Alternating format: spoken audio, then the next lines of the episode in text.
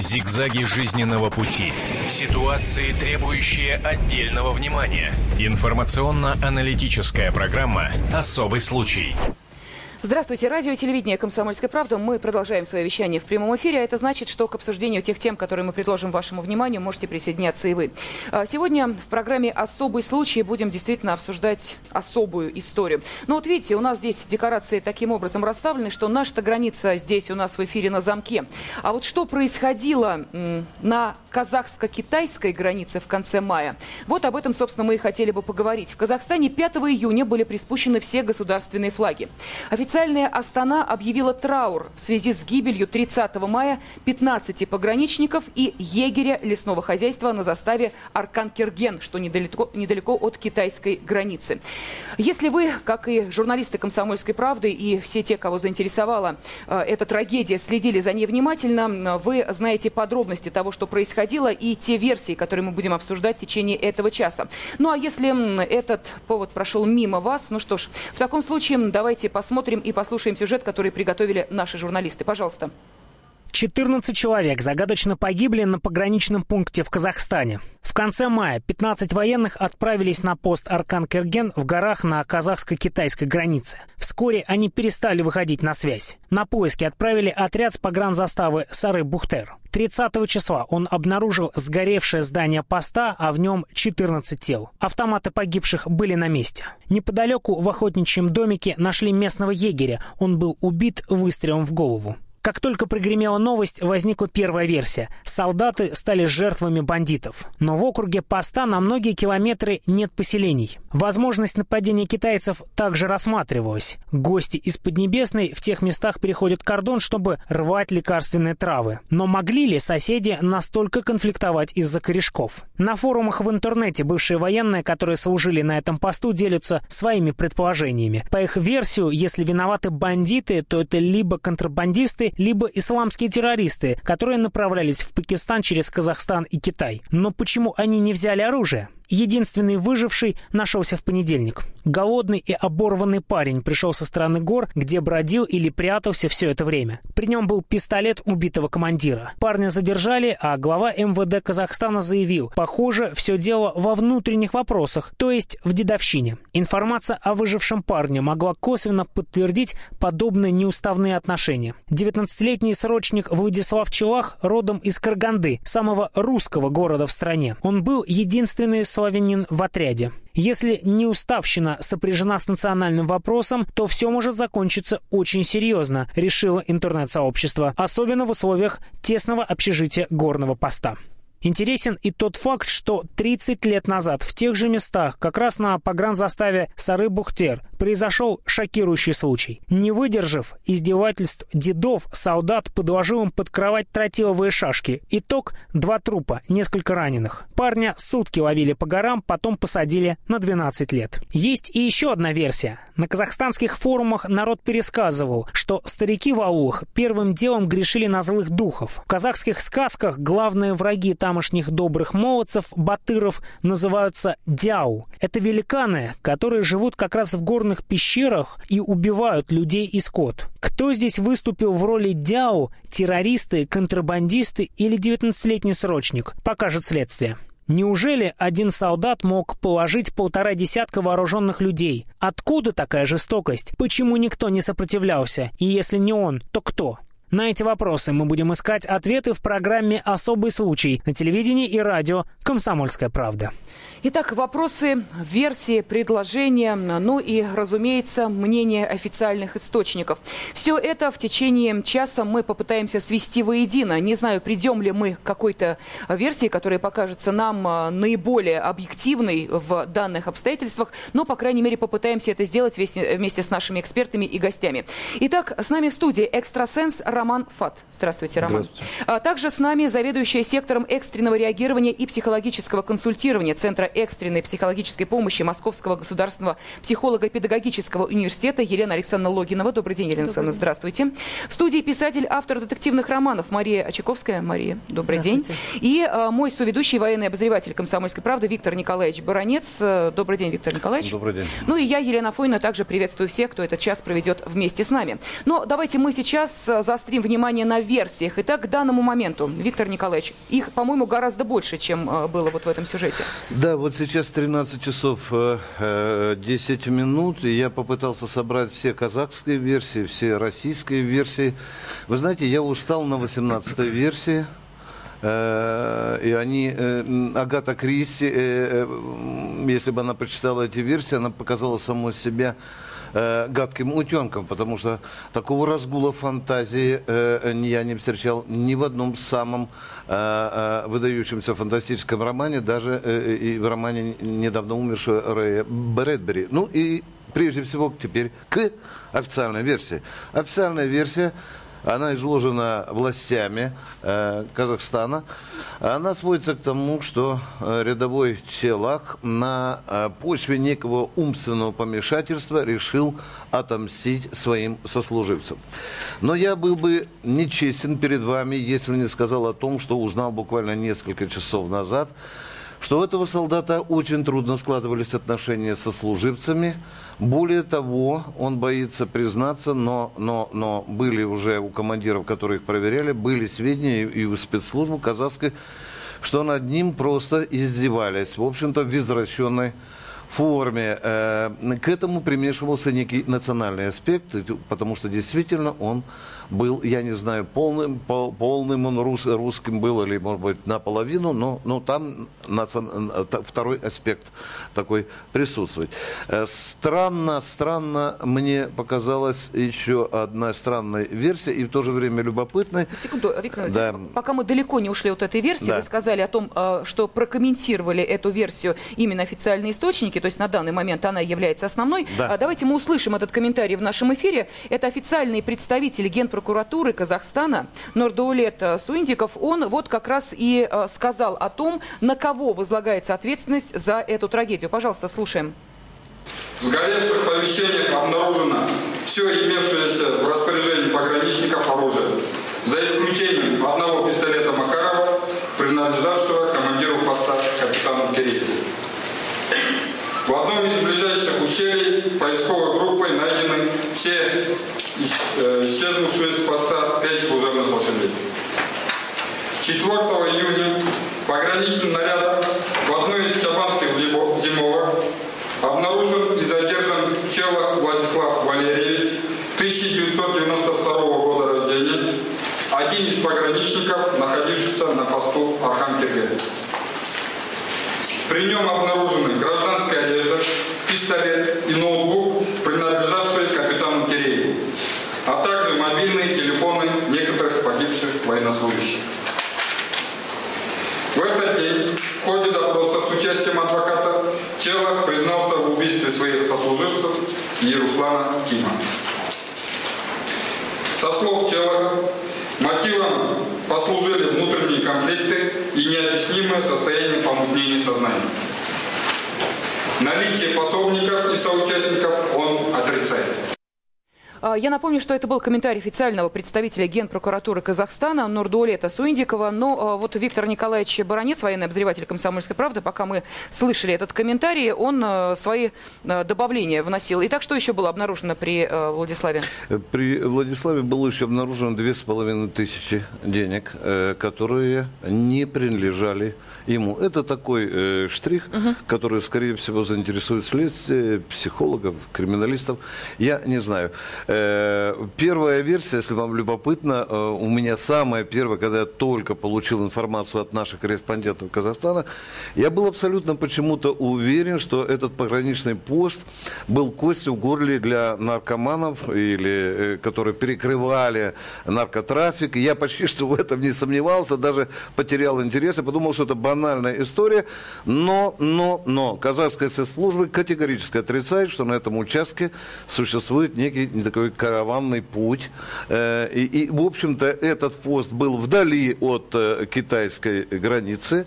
Да, действительно, китайцы переходили частенько границу, чтобы собирать корешки, но они настолько были законопослушны, что даже одного окрика, даже не выстрела хватало, чтобы они возвращались назад. Конфликт был какой-то там, может быть, до драки доходило лет пять назад назад, и, и, и то китайская сторона принесла э, извинения, и, и более того, вообще запретила своим жителям э, э, собирать корички в этом районе. Ну, ну а дальше уже разгул фантазии, предположений. Пусть говорят специалисты. Я пока занимаюсь этим с точки зрения военной. Итак, давайте дадим возможность все-таки оценить э, первую и основную версию э, нашему гостю, психолог Елена Александровна Логинова. Елена Александровна, скажите, пожалуйста, можно ли довести человека до такого состояния, э, что, и об этом говорят все, он же не Рэмбо, это 19-летний подросток, который полгода он прослужил, да? В этой... да. Полгода прослужил. В общем, оружие до этого, наверное, в руках не держал. Ну, папа его говорит, что он даже из арбалета не мог стрелять, у него руки дрожали. А также родственники говорят, что вида крови он не переносил. Mm. А, все говорит о том, что... А, Такой пухленький паинька развощекий. Не да. мог подобный э, тип человека совершить подобное преступление. Хладнокровно, ну уж я не знаю, может быть, состояние действительно аффекта, перестрелять э, такое количество людей, включая егеря, плюс к этому еще поджечь э, заставу, и после этого скрыться и где-то отсиживаться. Вот э, вы в эту версию как психолог верите? А, ну, мне, честно говоря, не хотелось бы обсуждать именно данную, э, данное происшествие, потому что я считаю, что виновность этого человека или невиновность должен э, доказать суд. А я хотела бы говорить, что о таком понятии, как буллинг, он существует. Он существует уже давно в армии, еще при советское время его называли дедовщины. А, когда группа эм, сослуживцев э, начинает травить э, одного члена коллектива.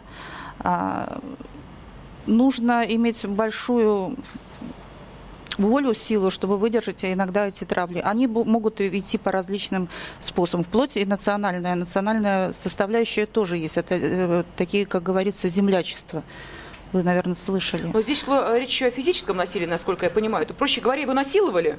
А, ну, я бы это... сказал так, вот, да. Ну, да, чтобы да, понятно да, было, да, это, это, это, но это тоже версия. Это версия. Да, это версия. Идет, Мы да. говорим про версии, да. да. Конечно, человек, да. когда подвергается прессингу, вполне возможно э, такая ситуация возникновения, как аффекта.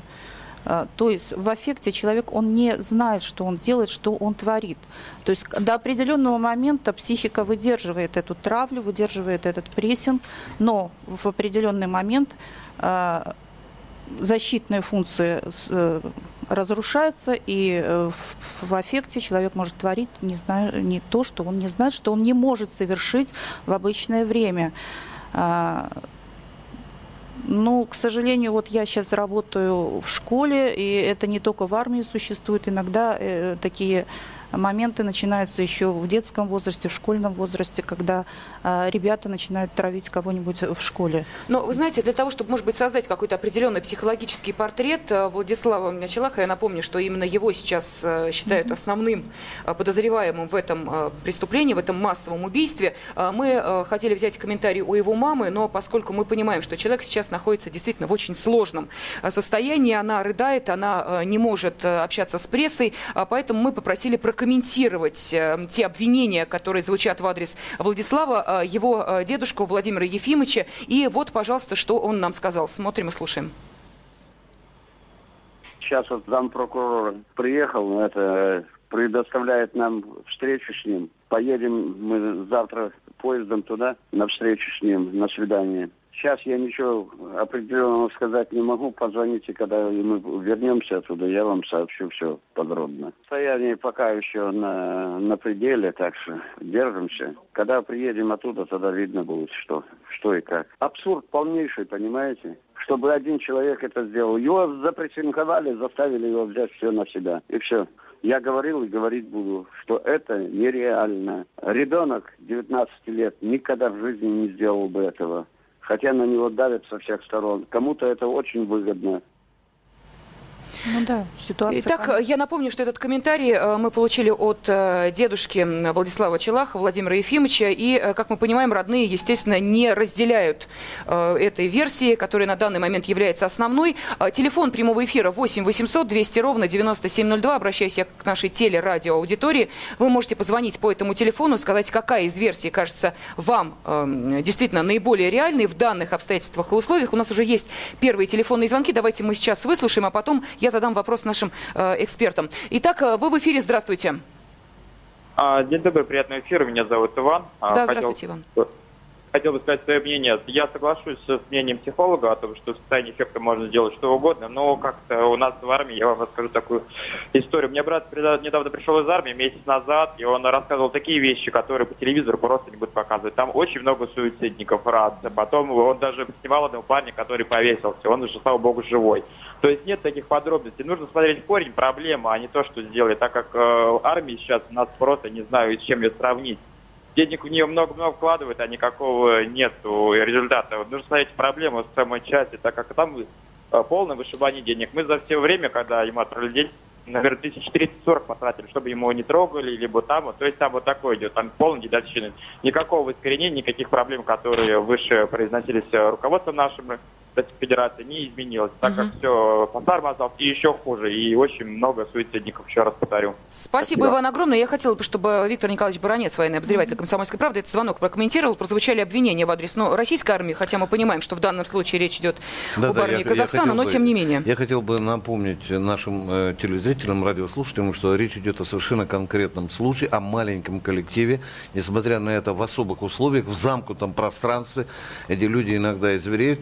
Что касается суицидников в армии, я скажу, да, они есть, но не надо преувеличивать. По сравнению с 93 годом, я должен сказать, почти что на 60% уменьшилось количество суицидников в армии. Я не защищаю, они до сих пор есть. Но давайте все-таки наших дорогих гостей э, призовем к анализу той конкретной ситуации, которая произошла на погранпосту. А, ну а поэтому переходим к еще одной версии, версии мистической. Она также прозвучала в нашем заявочном сюжете. Роман Фат, экстрасенс, у нас отвечает за эту составляющую нашего эфира. Как вам кажется, может быть, э, действительно то, что э, не могут э, сейчас объективно оценить следственные органы, не могут проанализировать психологи, и правильно, потому что речь идет о какой-то несколько другой потусторонней силе, которая возымела воздействие на эту э, обособленную заставу, на этот ограниченный э, круг людей, которые там живут, как мы понимаем, весь э, практически летний сезон, да, да они да, там проживают? Да, да, да. Ну, знаете, э,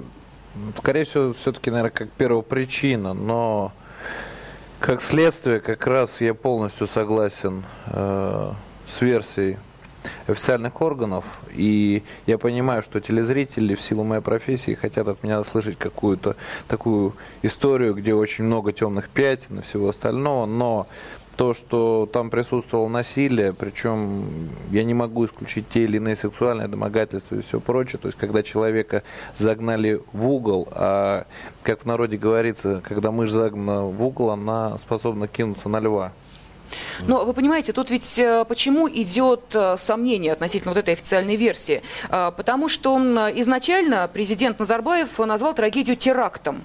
А потом в прессу начали просачиваться какие-то дополнительные сведения, противоречивые, что тут же дало почву для различных версий, в том числе и подобного мистического плана. Если людям не дают объективную информацию, они начинают ее придумывать и додумывать сюжет. А если мы видим, что это сюжет практически как из детективного романа, вот я к Марии обращаюсь, когда в, э, прям по Агате Кристи есть некий дом, занесенный снегом, ну, в данном случае некая погранзастава. Заросшая травой. Заросшая травой, обособленная. А, есть люди, которые там практически заперты, и между ними начинается вот эта э, детективная э, история, которая чем закончится непонятно. В итоге Агата Кристи могла, э, благодаря э, Эркюлю Пуаро, допустим, э, или мисс Маппл, собрать всех за одним столом и сказать, что вот ты виноват. В данном случае, я думаю, что такого не произойдет. Вот как вам, если говорить о такой детективной составляющей, Абстрагироваться уж больно тяжело, потому что все это, конечно, чудовищно. Все это настолько чудовищно, что прежде всего хочется сказать слова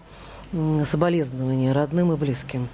А, одно дело детектив. Это такая, э, так сказать, то, что придумывается в голове. А с другой стороны, смотришь на вот этого мальчишку маленького. У меня сын у самой, вот 21 год, вот они практически ровесники. Это страшная ситуация, страшная. И я, честно говоря, вот мне здесь больше вопросов, чем ответов. Угу. Не хочется верить в то, что этот мальчик виноват. Я понимаю, что дедовщина есть. И вместе с тем люди, которые служили в погранвойсках, многие, так сказать, интернет-сообщества откликнулись и сказали о том, что в таких замкнутых непростых условиях, тогда, когда люди каждый день носят оружие, э, меньше случаев дедовщины. Они далеко от общих казарм. Их всего несколько человек там, то есть вот полтора десятка человек. Да. И то, чтобы 19-летний юноша пришел, хладнокровно убил, пусть спящих, не спящих, кто-то же проснулся бы. Ведь э, не, чисто не, с детективной точки зрения да. не верится в это. Потом э, почему-то, опять-таки, очень мало фактов. Э, единственное, что указывает, что этот молодой человек был найден там спустя какое-то время, у него оказался личный пистолет командира. Если бы он их убил, тогда бы он, вероятно, выбросил этот пистолет чтобы на него не пало подозрение. Хороший, хороший аргумент. Ну, вот, да. вот автор детективных романов. Пожалуйста, все по полочкам да, раскладывает. Если, если же он стреляет в этих людей, один спит, другой просыпается. Конечно. Их не двое, не трое, их 14 или сколько, 15 да, 15, человек. 15, 15 да. человек. Говорили о случае 30-летней э, давности, но там от тротиловой шашки пострадало двое или трое. В это можно поверить. Но тогда, когда 15 вооруженных э, людей пострадали от, от э, э, какого-то парнишки 19-летнего, да, они, собственно, все ровесники, он же не Рэмбо, это, это абсурд. Мария, ну давайте мы сейчас э, вот здесь э, поставим многоточие, у нас небольшой перерыв, после которого мы вернемся к обсуждению этой темы. Об этом нельзя не говорить. Особый случай. Радио телевидение «Комсомольская правда». Продолжаем свою работу в прямом эфире. И э, сегодня в программе «Особый случай» мы обсуждаем ту таинственную, мистическую, непонятную, запутанную трагедию, которая произошла э, в Алматинской области на юго-востоке республики. Речь идет э, о Казахстане. 30 мая на погранзаставе были найдены останки 14 пограничников и местного лесника. Всего на заставе служили 15 человек. Э, был найден и один выживший. В итоге он признался в убийстве сослуживцев. Это 19 20-летний Владислав Челах. Но э, мы сейчас в этой студии пытаемся выяснить, какая из версий кажется действительно наиболее объективной при сложившихся обстоятельствах, а какие не более чем домыслы и определенные слухи. Итак, э, в студии разбираются в этой действительно кровавой трагедии, которая пока не имеет э, объяснения. Писатель, автор детективных романов Мария Очаковская. Также в студии мой соведущий, военный обозреватель «Комсомольской правды» Виктор Николаевич Баранец. Роман «Фат экстрасенс, и а, Елена Александровна Логинова, психолог. А, также в эфире я, Елена Фонина. Напомню, телефон 8 800 200 ровно 9702. Но если вы пропустили первую часть нашего разговора, мы остановились на том, что я попросила а, писателя, автора детективных романов Марию Чайковскую, может быть, с какой-то детективной точки зрения рассмотреть то, что происходило. Но для начала, прежде чем мы продолжим, Виктор Николаевич, да. давайте мы, вот, э, знаете, как представим себе место действия. Вот угу. что это за застава, да. как э, располагались э, те, Хорошо. кто в итоге пострадал, те, кто был убит, и, э, соответственно, все остальные нюансы этого дела. Пожалуйста. Быстро докладываю. Значит, район казахско-китайской границы, пограничный пост примерно в километре полутора километров от китайской границы. Это не на китайской границе. Это небольшая территория, где есть здание, где есть э, столовая, где есть э, э казарменное помещение и, есть, и где есть комната, в которой жил э, начальник поста. Э, также есть полтора десятка лошадей, э, на которых пограничники выезжали наряд. И есть егерь, который жил примерно в полутора километрах, даже километр от этого поста. Кстати, бывший офицер, хорошо знакомый со всем личным составом. Вот э, де, место действия, э, где, где, произошла, угу. где произошла трагедия. И есть 15 э, человек, пограничников, которые очень редко меняются, которые там находились уже без смены уже почти что 5 месяцев, даже чуть больше, даже больше. Никто, к ним очень редко наведывалось с начальства, э, э, что, что удивительно, два дня не было с постом связи, и командование пограничных войск Казахстана об этом ничего не знало. Бросились только уже на третьи сутки. Да, Доклад но закончен. Я хотела бы добавить э, к этому, вот вы сейчас сказали о том, что два дня не было связи, есть информация информация о том, что человек, который э, скрыл эту информацию, он э, как раз находится сейчас под следствием. Начальник соседнего поста, по-моему, да? да? Так, возбуждено уголовное дело да. в отношении начальника пограничной заставы Алексея Заставы, Фомина. Да. Он обвиняется в умышленном сокрытии в период с 28 по 30 мая текущего года, отсутствие связи с пограничным постом и непринятие мер по установлению причин отсутствия связи. Санкции суда, он арестован, это вот официальное заявление. А теперь мы представили место действия. Попытаемся понять, какая версия есть у писателя, автора детективных романов Марии Чайковской. Как вы представляете, как происходила эта трагедия? Э, мне кажется, что вот этого молодого человека нам подсунули как наиболее вероятную версию. Это действительно, э, да, да, да, Козел одна из версий, да, в, в которую плохо верится. Слишком гладко все получается, слишком уж вот как-то это нарочито. Э, скорее всего, я бы склонна предполагать э, была э, нечто такое. Это э, организованная акция.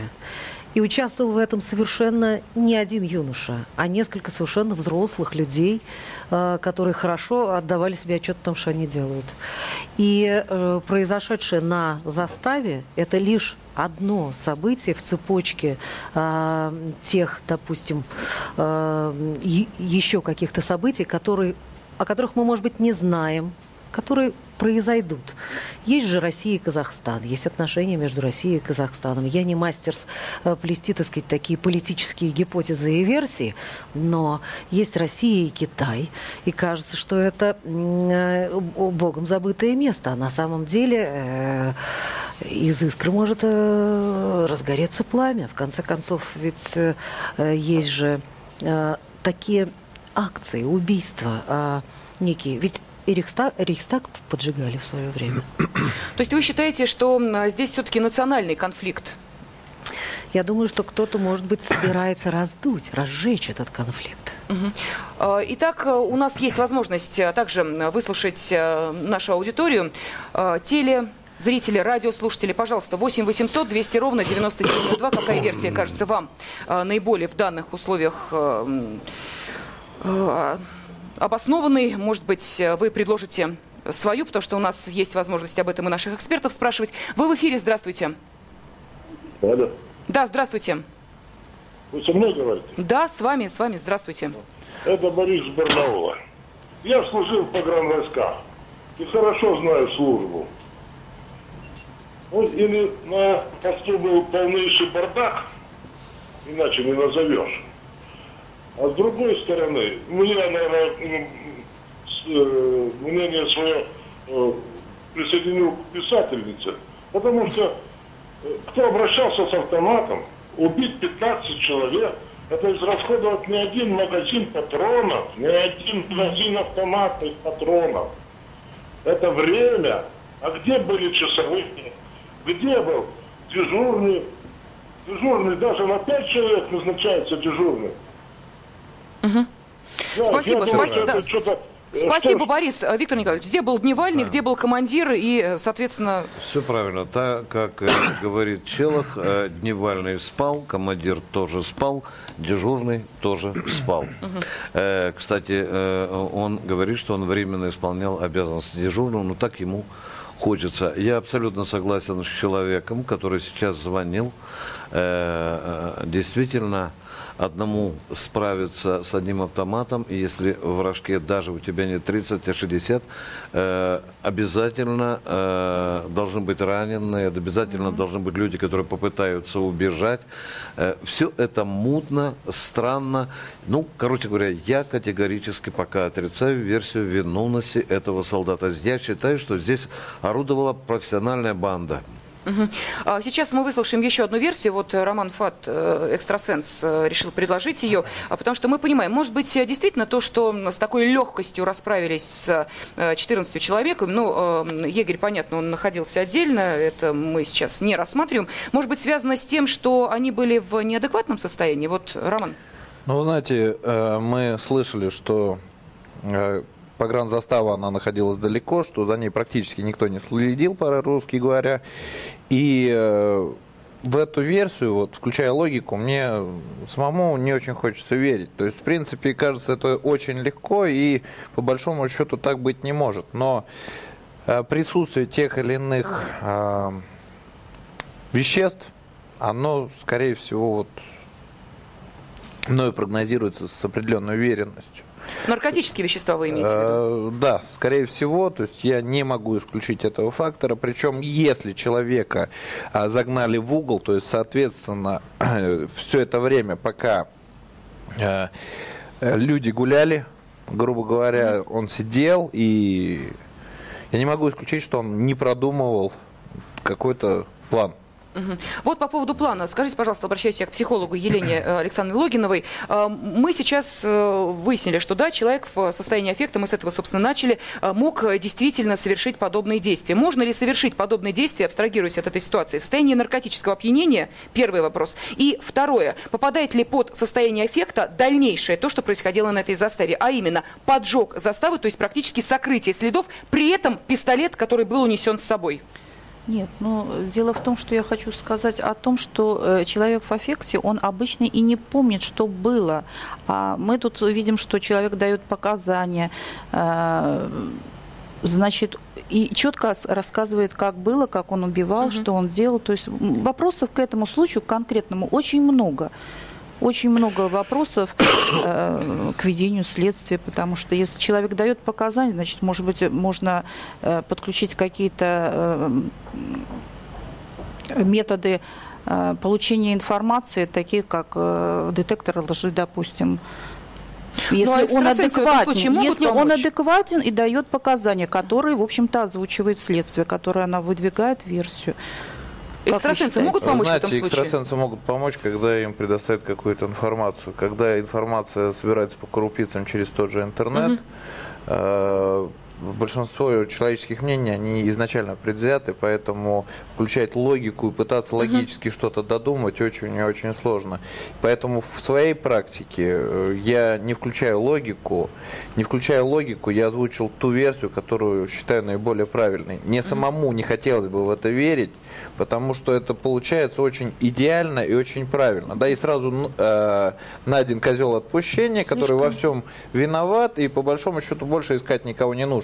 Ну, хотим мы этого или не хотим, этот парень оказался в ненужное время, в ненужном месте, и в любом случае, как я уже сказал, он будет этим козлом отпущения. Но э, вы знаете, есть такая реплика, простите, что живой. Вот в данном случае у меня ощущение, что это действительно к Владиславу относится, вот э, если исходить из всего того, о чем мы сейчас говорим. А еще один телефонный звонок мы хотели бы выслушать в нашем эфире. Здравствуйте. Да, не буду представляться. Я служил на границе. Так. 82-84 э, год. Вот. Что хочу сказать. Дедовщина была, если сейчас ее нет, если говорят об этом, то это полный абсурд, никому не верьте. Другое дело, что она не была такой, как вот там описывается, изнасилование так, и так далее. А избиение и унижение были. Вот. И спустя сколько? 30 лет уже почти прошло. Я бы с удовольствием набил бы морду тем людям, которым я не набил в свое время. Вот, даже сейчас. Что касается убийства 15 человек, элементарно. Надо просто знать, э, откуда начинал. Потом э, пограничники спят, они все время же с автоматами не бывают. Вот. Поэтому, если это сделать грамотно, я не буду говорить я, чтобы других не соблазнить. Угу. Нужда, конечно. Это можно сделать элементарно. И один человек, 19-летний, сколько он прослужил, я вот не знаю. Полгода. Полгода он прослужил, полгода. Элементарно. Человек, обращающийся постоянно, мы с автоматом спали, были такие моменты. То есть за месяц он мог овладеть приемами стрельбы элементарно. Просто надо знать, откуда начать. Он один раз стрелял. Спасибо за ваше мнение. А, то есть вы считаете, что все-таки эта версия является самой главной на данный момент, что в этом преступлении виноват 19-летний Владислав а, Челах. Та версия, в которую не хочется верить, но которая, вот, судя по телефонным звонкам, все-таки кажется нашим радиослушателям и телезрителям а, на данный момент наиболее вероятной. И еще один вопрос нашему гостю, психологу. Скажите, Елена Александровна, если если сейчас, может быть, я не знаю, у нас все-таки мы говорим о Казахстане, мы понимаем, что речь не идет о России, но если бы правозащитные организации, родители, я не знаю, общественность потребовали бы провести, я не знаю, сеанс гипноза, в конце концов, опять же, тестирование на, допустим, детекторе лжи, такое возможно было бы? Это поставило бы определенные точки в этой истории? Могло бы сказать, что есть правда, а что есть ложь? Но вы задаете э, вопрос мне, это, по сути, вопрос к следствию. Почему они этого не делают, и почему, в принципе, э, имея э, хорошие возможность, они ее не используют. Но... Угу. Хорошо, тогда вопрос по поводу следствия. Виктор Николаевич, вы общаетесь да. сейчас с представителями да тех, э, кто точно знает, каким образом следствие идет. Вот ну, как скорее, сейчас да. собираются устанавливать истину или э, все-таки не виновность Владислава? Пока есть информация, хотя э, э, прокуроры и следователи это скрывают, но во всяком случае э, э мне известен только один прием, я уже о нем говорил, что Челоха попытаются многократно э, заставить пройти по тому маршруту, э, который он э, э, обозначил в ходе первого допроса. И следователи, профессионалы надеются, что если он врет, то неизбежно в каких-то деталях есть такая система вопросов, которые, не, э, если человек врет, все равно будет показан сбой. Это одна сторона вопроса. И второе, я вам отвечаю. Безусловно, для того, чтобы казахи приняли объективно ту версию официальную, безусловно, я бы им пожелал параллельно назначить независимую комиссию. Потому что это будет муссироваться много лет, э, будет два противостояние, у Челоха будут защитники. Конечно. У них будут свои аргументы. И не надо подставляться, надо дать их возможность. Официальное и неофициальное следствие должны идти ноздря в ноздрю. Это мое мнение. Золотые слова. Спасибо огромное. Военный обозреватель «Комсомольской правды» Виктор Николаевич Баранец был в студии. Также писатель и автор детективных романов Мария Чайковская, а, Елена Александровна Логинова, психолог и Роман Фат «Экстрасенс». А, я благодарю всех за участие в этой программе. Действительно, в этой истории больше вопросов, чем ответов, но надеемся, что ответы мы все-таки получим со временем. Зигзаги жизненного пути. Ситуации, требующие отдельного внимания. Информационно-аналитическая программа «Особый случай».